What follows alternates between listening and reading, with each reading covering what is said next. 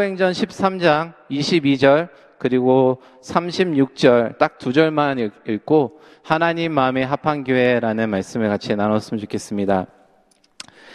사도행전 13장 22절입니다. 다윗을 왕으로 세우시고 증언하여 이르시되 내가 이세의 아들 다윗을 만나니 내 마음에 맞는 사람이라 내 뜻을 다 이루리라 하시더니 36절 다윗은 당시에 하나님의 뜻을 따라 섬기다가 잠들어 그 조상들과 함께 묻혀 썩음을 당하였으되 라고 했습니다.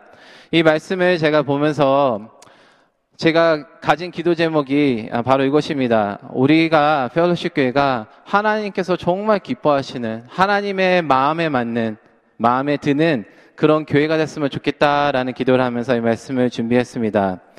저희가 자라가면서 여러 가지 별명을 가지고 자라죠. 여러분들 뭐 시간이 없어 제가 다 물어보지는 못하지만 제 어릴 때 별명이 뭐였을 것 같습니까?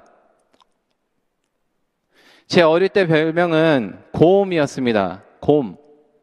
제가 아마 귀여워서가 아니라 그냥 워낙 성격이 너무 느긋하고 느릿느릿 대처하는 저에게 많은 사람들이 곰 같다라는 얘기를 하면서 그냥 곰이라고 별명이 주어졌습니다.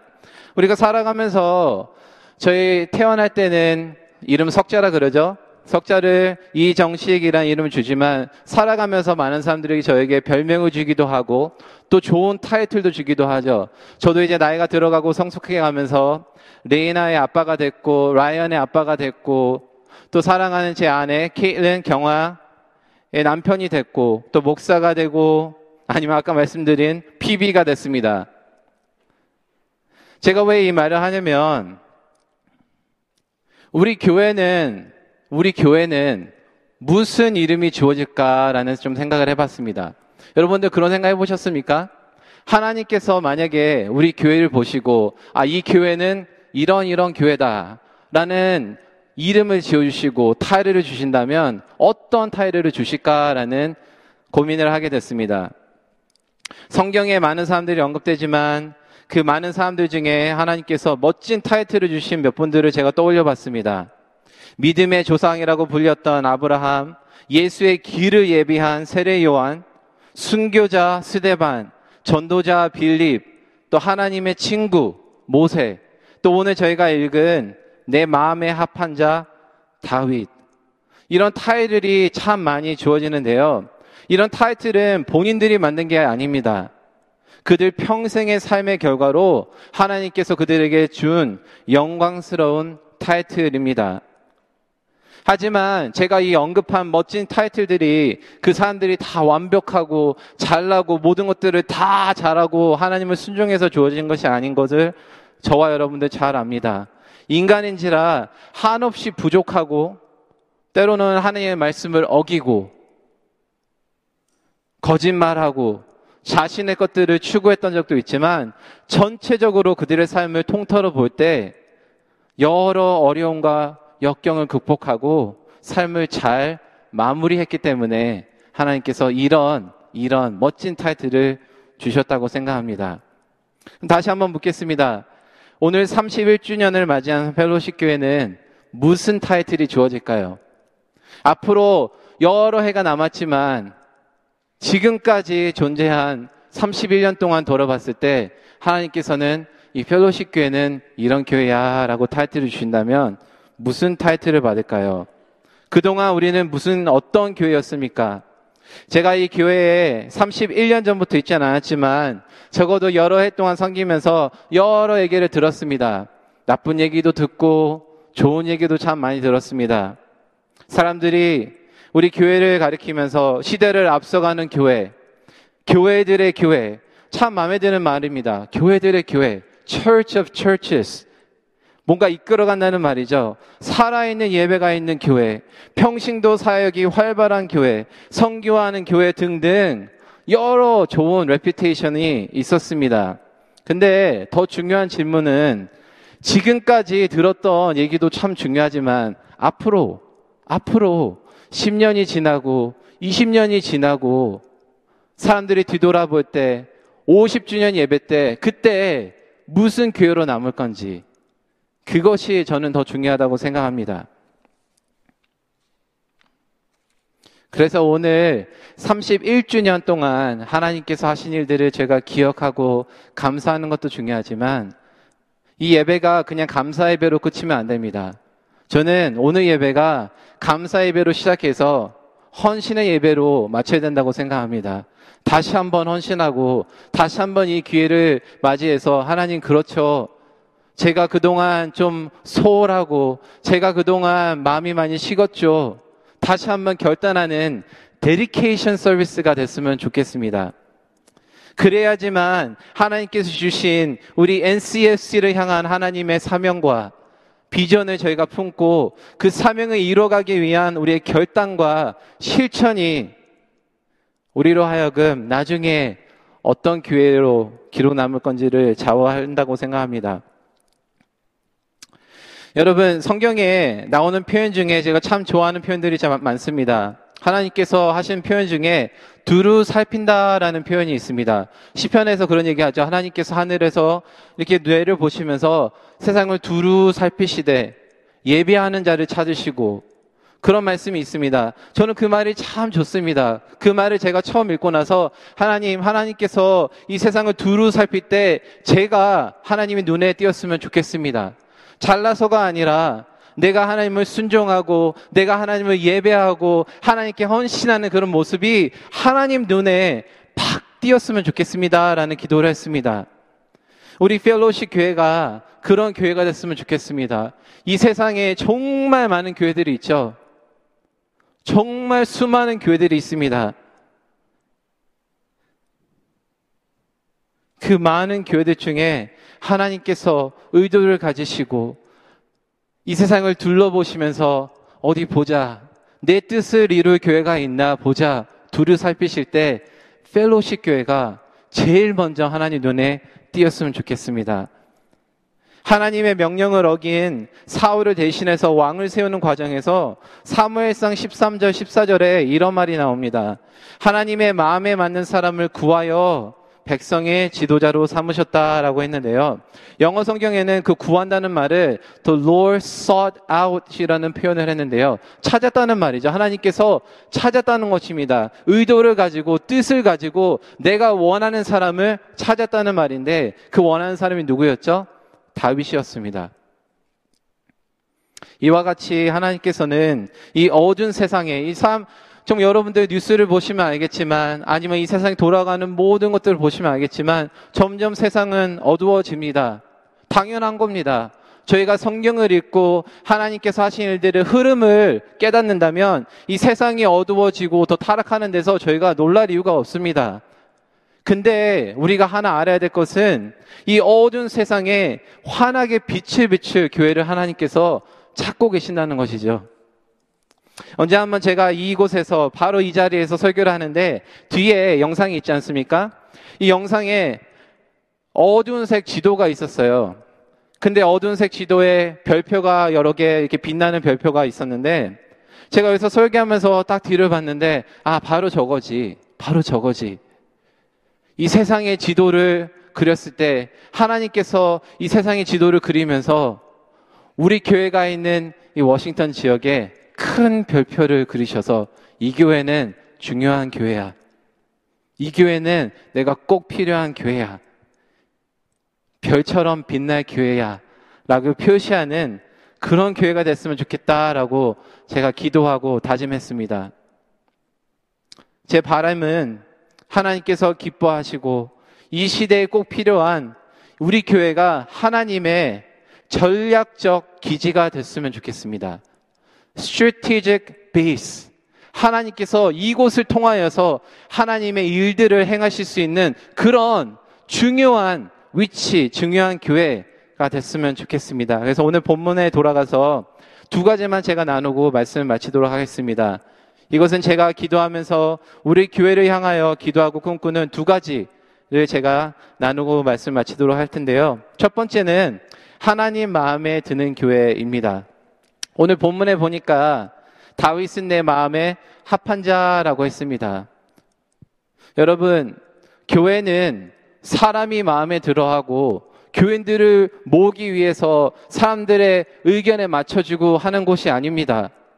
교회는 하나님 마음에 들기 위해서 힘써야 되고 하나님만을 위해서 존재해야 되고 물론 사람들을 사랑하고 섬기는 것도 중요하지만 더 중요한 것은 하나님 마음에 우리가 합한 교회인지가 중요하다고 생각합니다. 수많은 교회들이 너무나도 교인들의 의견에 너무나도 사람들의 요구에 반응하고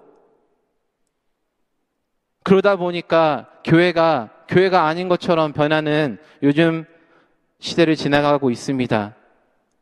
여러분들 잘 아시겠지만 다윗이 왕으로 기름 붓는 과정을 잘 살펴보면 사무엘 선지자가 와서 다윗의 형들을 다 하나하나 지나가면서 아, 이 사람이 왕이겠구나라고 생각할 때 하나님 아니야. 다음 다음 다음 다음 그러면서 하나님께서 무슨, 무슨 말씀을 하셨죠? 나는 사람의 겉을 보지 않고 마음의 중심을 보는 하나님이야 라고 하셨죠. 그러기 때문에 다윗을 선택하신 것입니다. 그렇다면 다윗이 뭐가 그렇게 마음에 드셨을까요? 뭐가 그렇게 마음에 드셨을까요? 저는 딱 하나밖에 없었다고 생각합니다. 다윗은 하나님을 참 사랑하는 사람이었습니다. 하나님을 참 사랑하는 사람이었습니다. 성경에 하나님을 사랑했던 사람들을 뽑으라면 여러분들 누구를 떠오르시겠습니까? 저는 당연히 다윗을 떠오릅니다. 물론 아까 말씀드렸듯이 인간인지라 죄를 지을 때도 있었고 그때마다 뉘우치고 하나님 앞에 애통하던 다윗이었지만 온 마음으로 하나님 앞에 울부짖고 또 관계의 회복을 강구했던 다윗 그리고 시편에 기록된 여러 시편을 보면 그의 예배와 하나님을 향한 갈망을 볼 때, 아, 다윗은 정말 하나님을 정말 사랑했구나라는 마음이 들지 않을 수가 없습니다.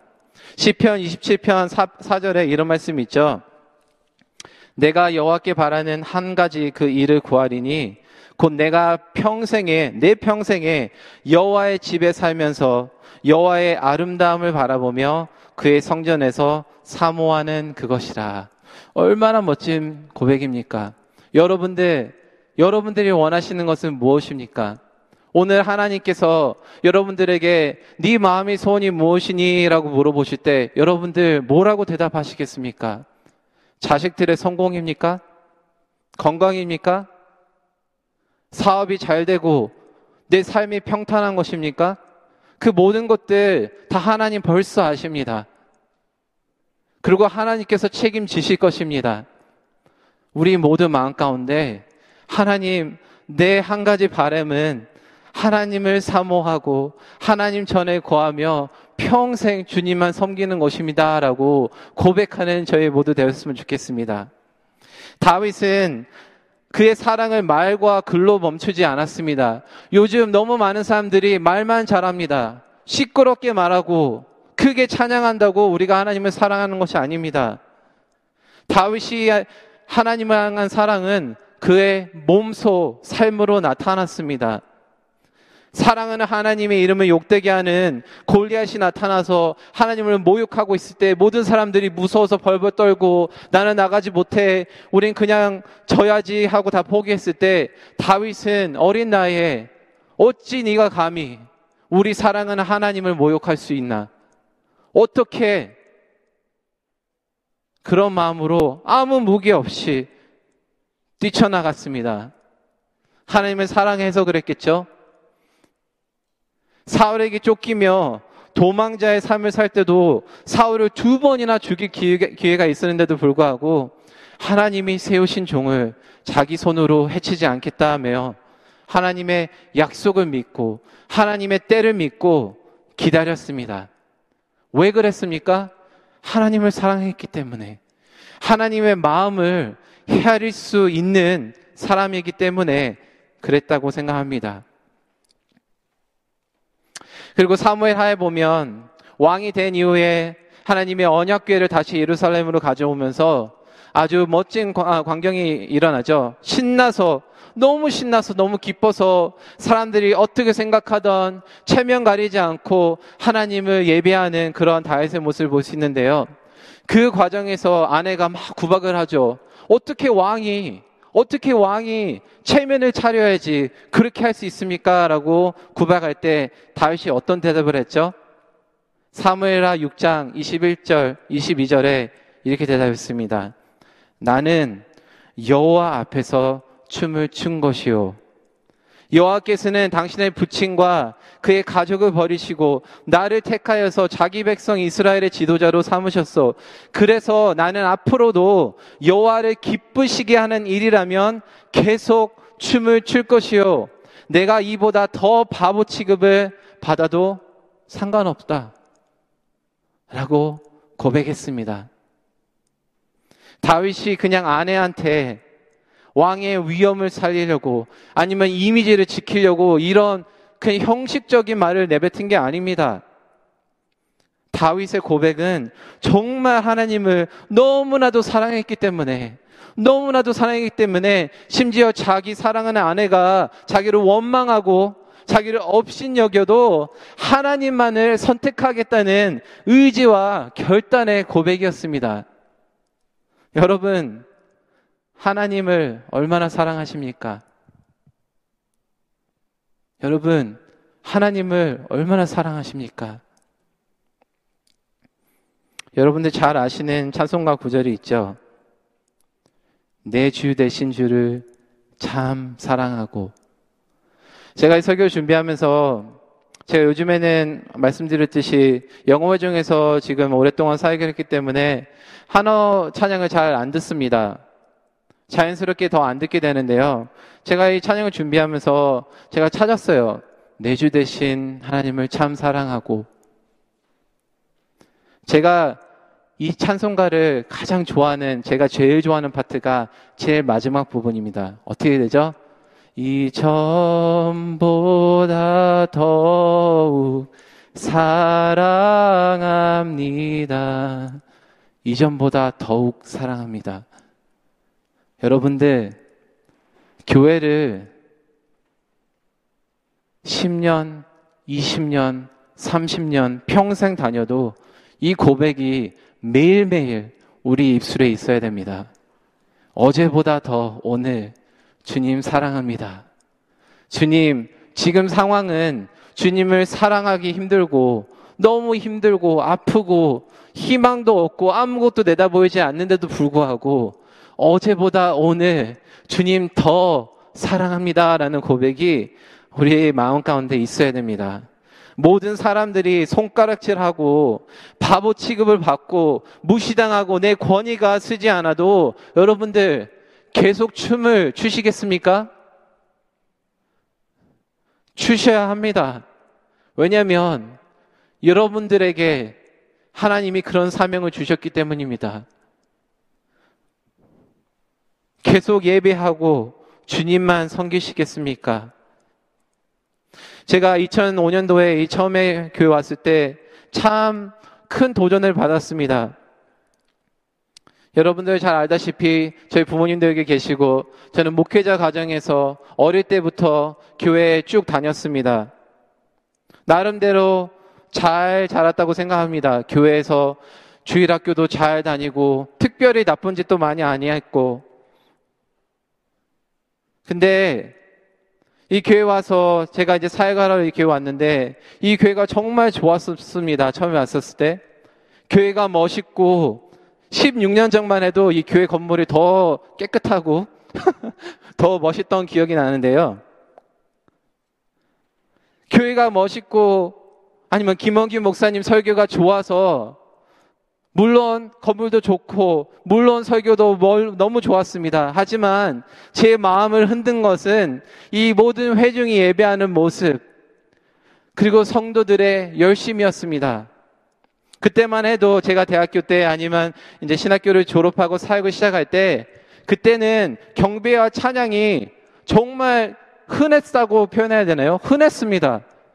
대학교에서도 항상 부흥회를 했고 한국에서도 부흥 뭐 여러 사람들이 와서 콘서트도 자주 하고 제 친구들과 많이 참석하면서 집회에 참석해서 열정으로 예배하면서 제 또래 사람들을 많이 봤지만 이 교회 왔는데 제가 충격을 받은 것이 뭐냐면 와 주일 예배 때인데 주일 예배인데 모든 선도가 손을 들고 주님을 기쁘게 찬양하네.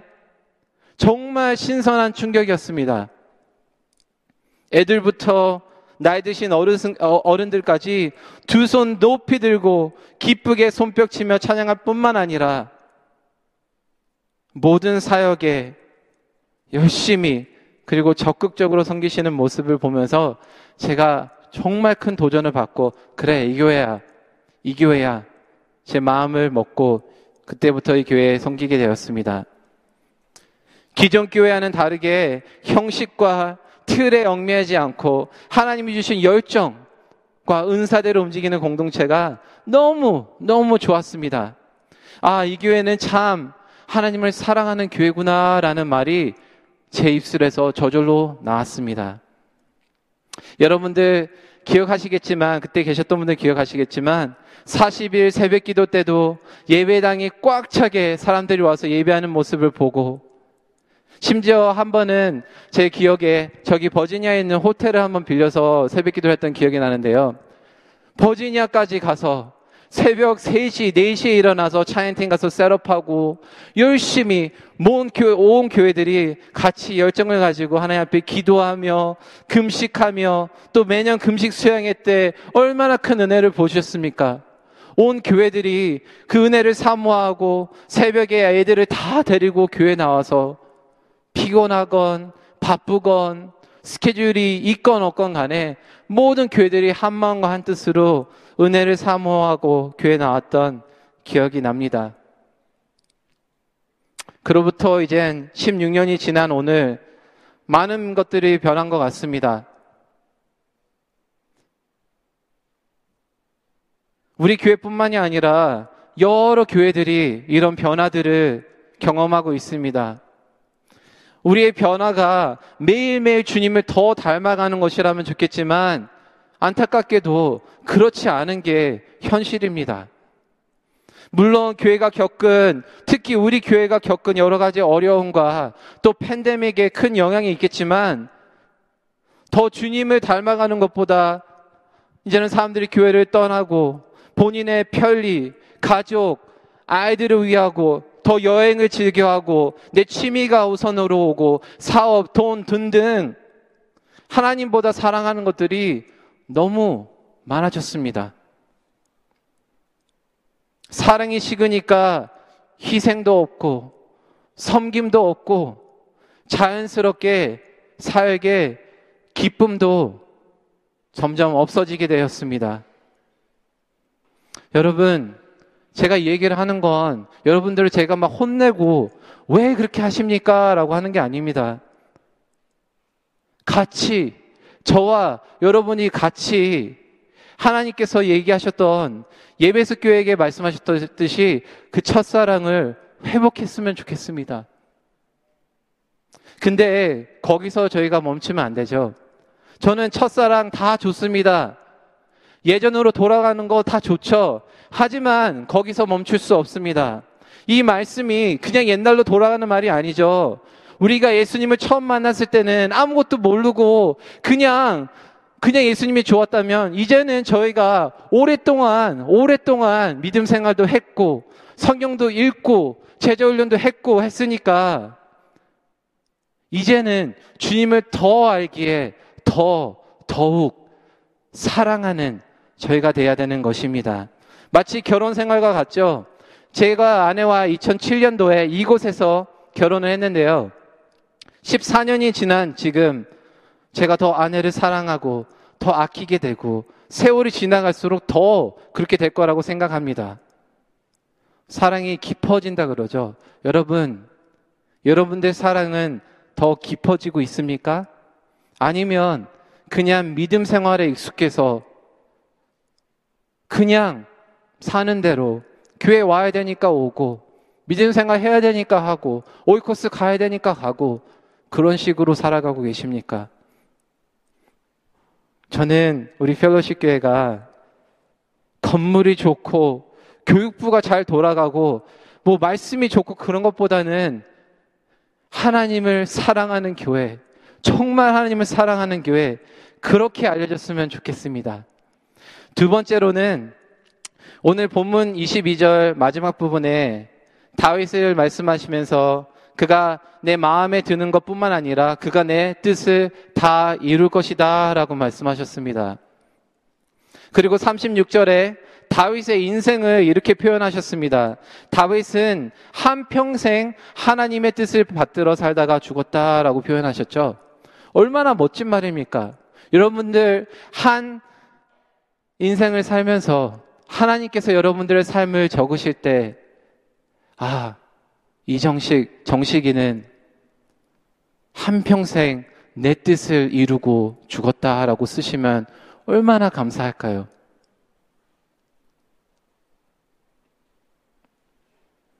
저는 몇 년 전에 이 말씀을 읽고, 그렇지, 나도 한 번 사는 인생, 내가 삶을 마쳤을 때 하나님이 내 삶을 이렇게 표현할 수 있는 의미 있는 삶을 살아야겠다고 다짐했습니다. 여러분, 제가 이제 아직 서른아홉입니다.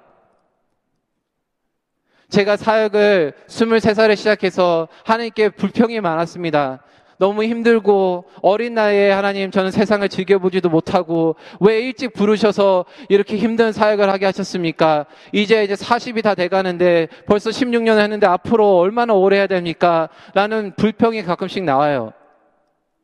그때마다 하나님께서 저에게 이런 말씀을 주시면서 그래도 얼마나 오래 성경 능나가 중요한 것이 아니라 앞으로 하나님께서 주시는 앞으로의 삶 가운데 하나님의 뜻을 이루고 살아가는 제가 되게 달라고 하나님 앞에 무릎 꿇고 기도하고 있습니다.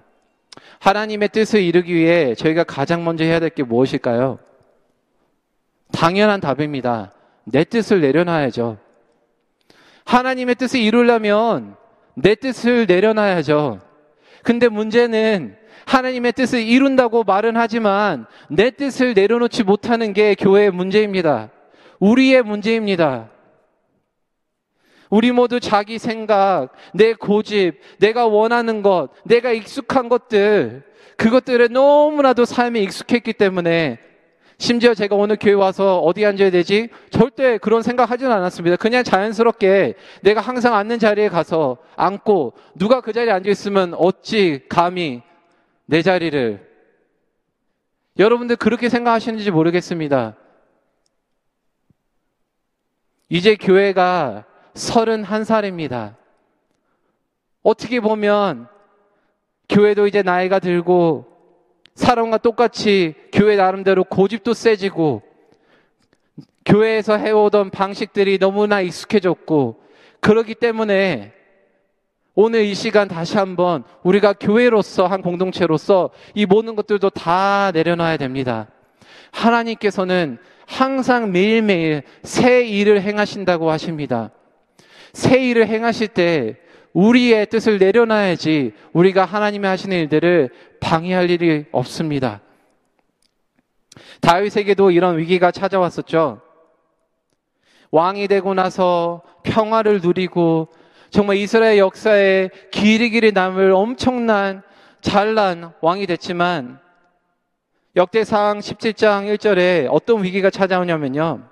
다윗이 생각하면서 아, 나는 이런 궁전에 살고 있는데 하나님의 법계는 아직 천막에 있네. 성전을 지어야 되겠다. 성전을 지어야 되겠다 하면서 좋은 마음을 가지고 좋은 의도를 가지고 뜻을 품습니다. 그래서 그의 생각을 선지자 나단에게 나눴을 때 선지자도 그렇게 하세요.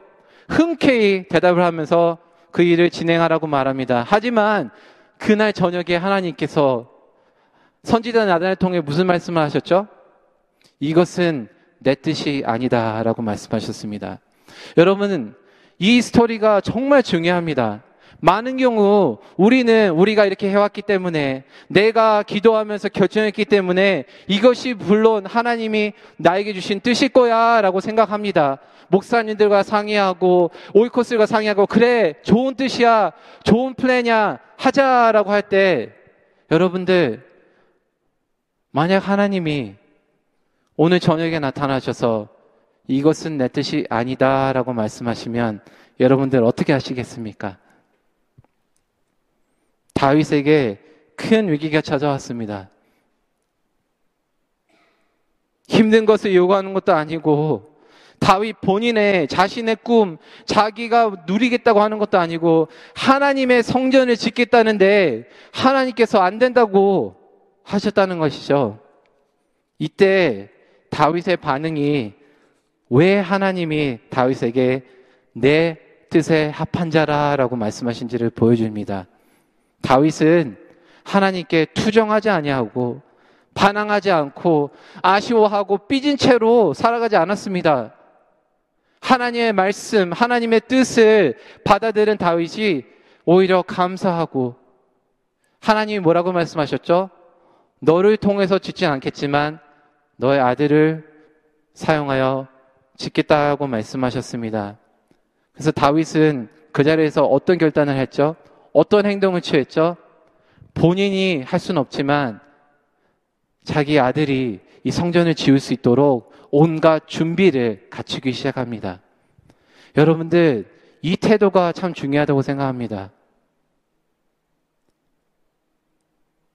내가 원하는 것, 내가 생각하는 것, 그런 고정관념에 갇혀서 내가 그것을 못 이루고 내가 그것을 못할 때 아쉬워하고 낙심하는 것보다 그럼 하나님, 하나님의 뜻이 무엇입니까?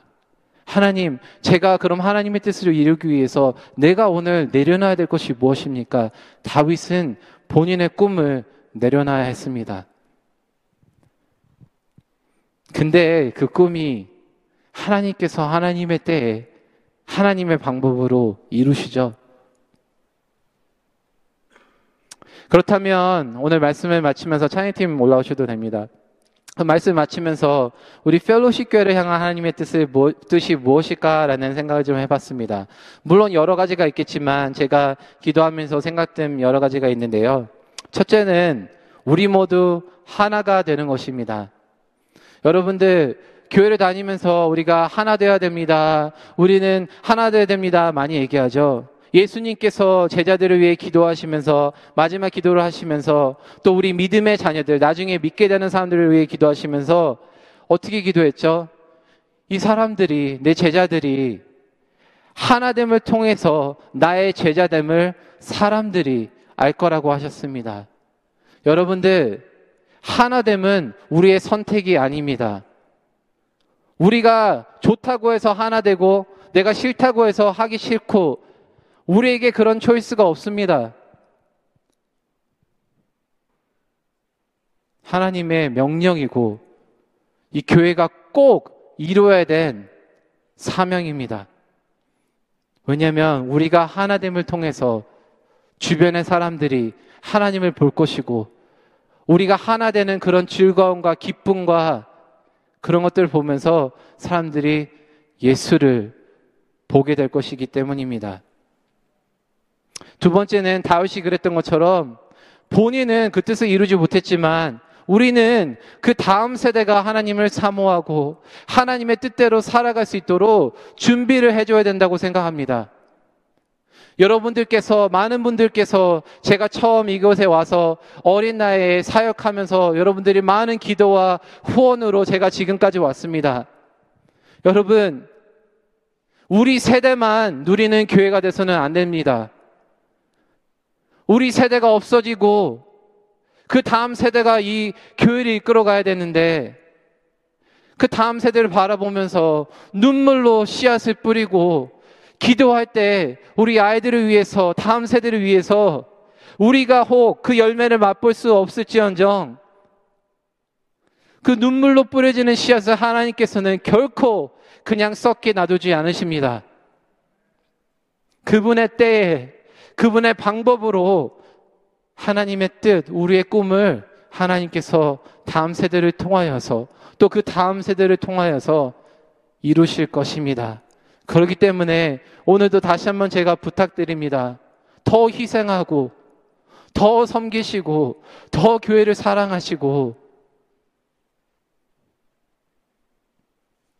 다음 세대를 위해서 수고하시는 여러분들 되기를 부탁드립니다. 성경에 하나님께서 기뻐하시는 우리에게 원하시는 것은 이웃을 사랑하는 것이라고 하셨습니다. 여러분, 저희가 아무리 하나님을 사랑하고 교회의 부흥회를 매일매일 하고 40일 기도, 금식 기도회 해도 좋죠. 근데 그런 건 모든 것 하면서 우리가 이웃을 돌보지 않는 건 그것은 하나님께서 기뻐하시는 것이 아닙니다. 하나님께서 여러 번 성경에 보니까 과부와 고아를 돌보고 가난한 자를 구제하라 나누라 라고 말씀하십니다. 예수님께서 이웃을 사랑하고 하시면 사랑하라고 하시면서 선한 사마리아인의 비유를 말씀하셨죠. 그 비유에 나오는 레이인과 제사장이 혹 내 모습은 아닌가?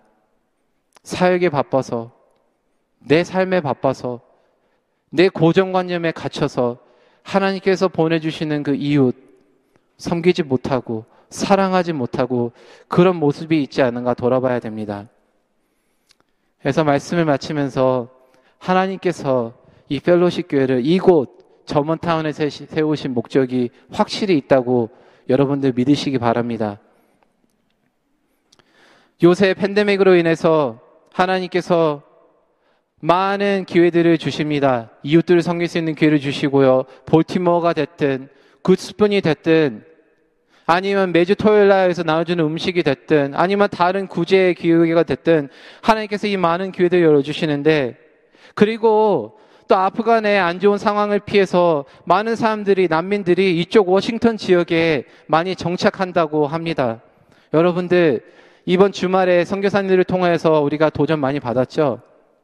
지금 당장 우리가 난민이 있는 저 먼 곳에 가지는 못하지만 이곳에 하나님께서 남미들을 데려오고 계십니다. 우리에게 섬길 수 있는 기회를 주시고 그들을 돌보고 그들의 집에 필요한 물건들을 가져다 줄 수 있는 기회를 주시는데 우리가 이때에 하나님께서 주시는 이 마음을 가지고 이웃을 섬길 수 있는 그 교회가 됐으면 좋겠습니다. 그래서 그래서 우리 교회가 하나님의 축복을 우리만 누리는 것이 아니라 우리 축복을 나누는 그런 축복의 통로가 되는 어, 그런 교회가 되는 어, 저희 펠로십 교회가 되었으면 좋겠습니다. 다 같이 일어나서 오늘 결단하는 찬양 드리고 같이 어, 예배를 마치도록 하겠습니다.